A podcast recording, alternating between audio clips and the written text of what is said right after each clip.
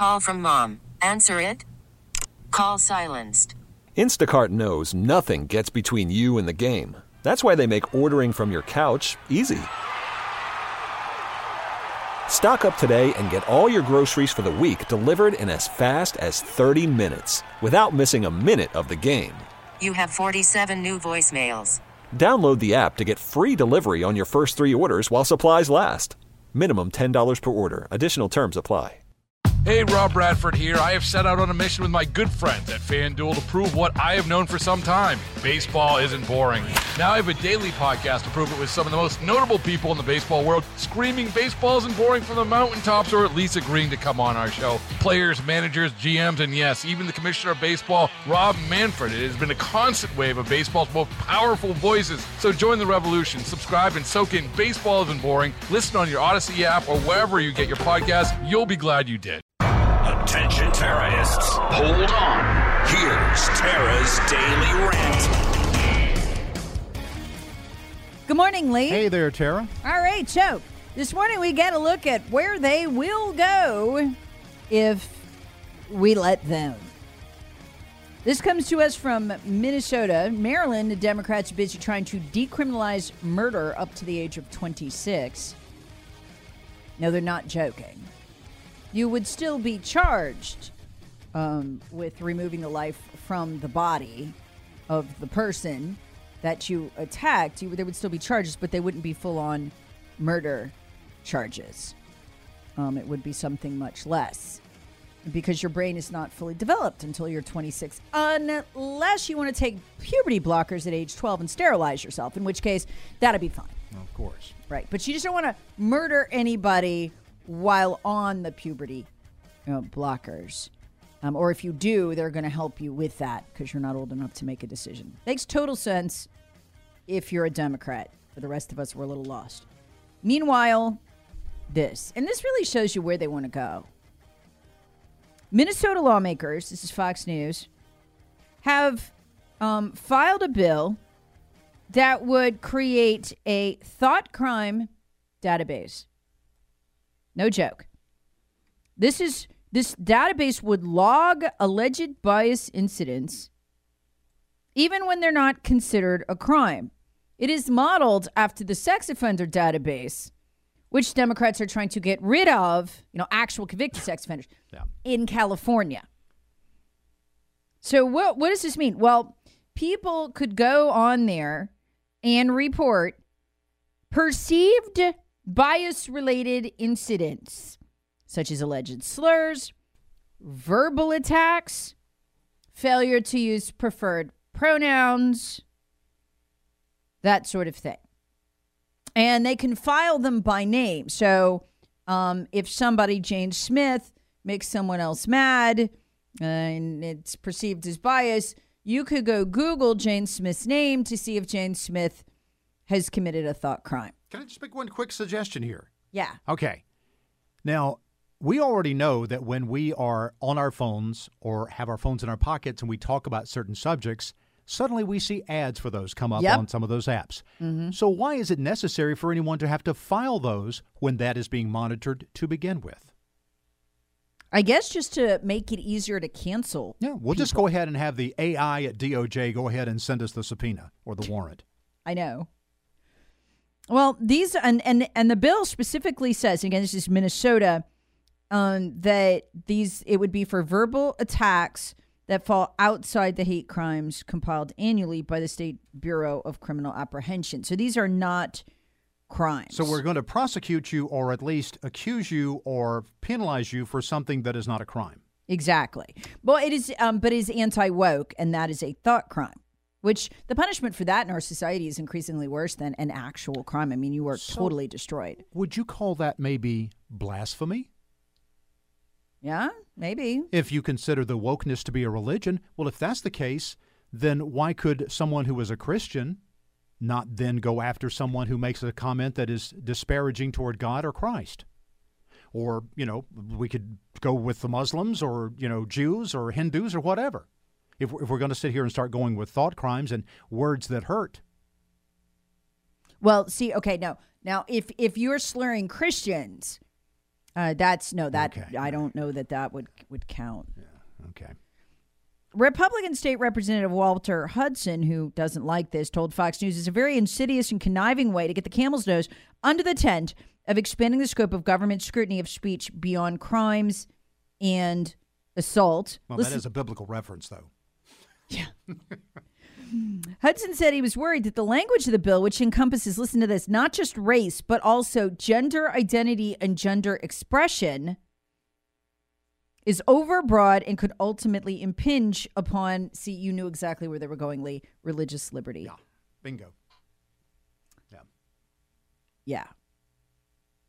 So, and by the way, the bill has the language over and over actual and perceived gender identity.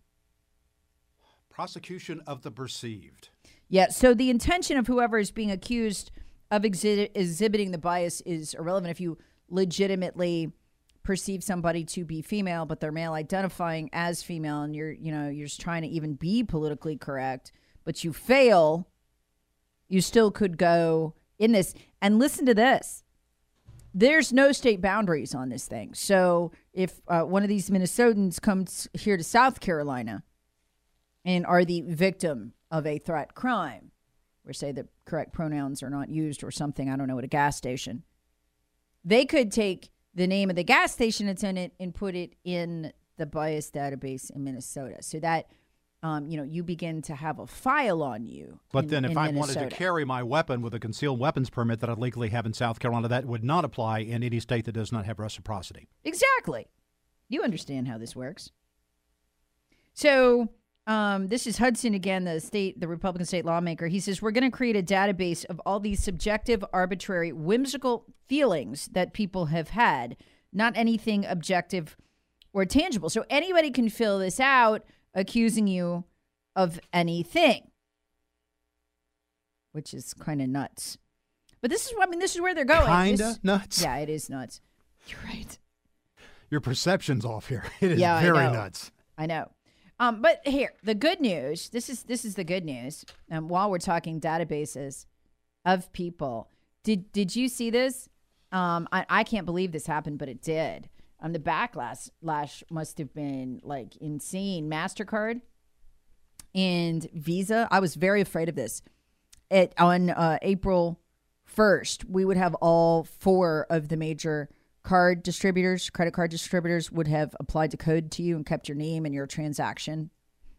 Uh, you know, the code would segregate that. It's a database of everybody who buys a gun or something at a gun store or a place that sells guns.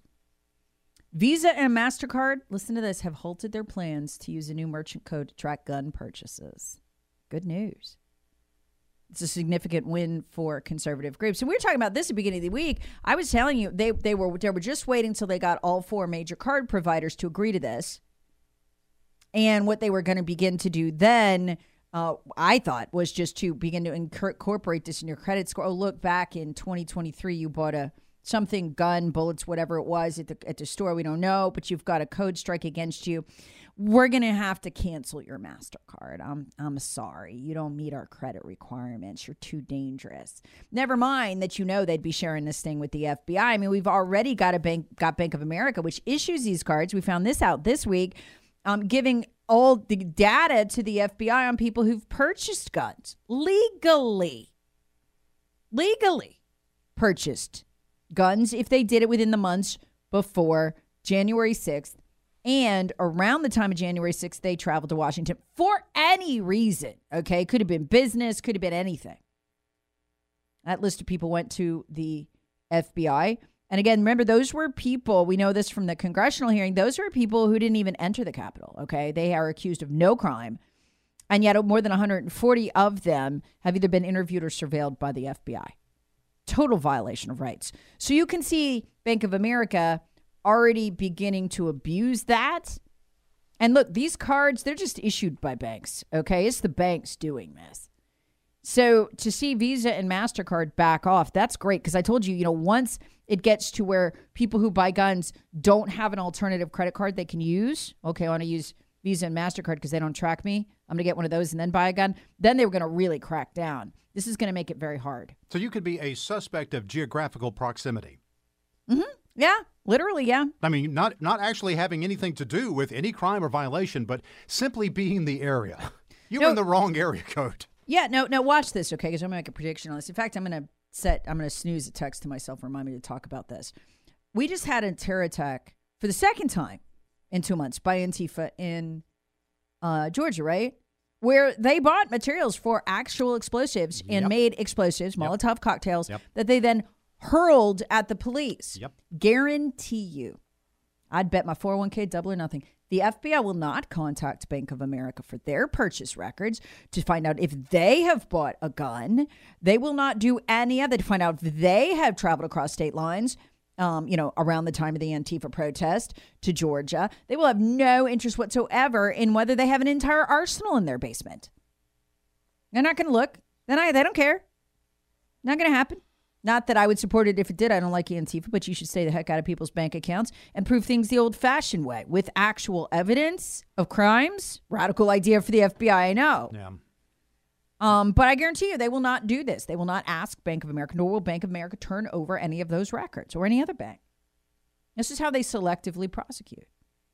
So, that just to wrap this segment, good news the pressure on Visa and MasterCard by us must have been immense. Um, and good, I'm glad they feel it. Terrorists want it. Hear the Tara Show weekday mornings on 1063 WORD and the Audacy app.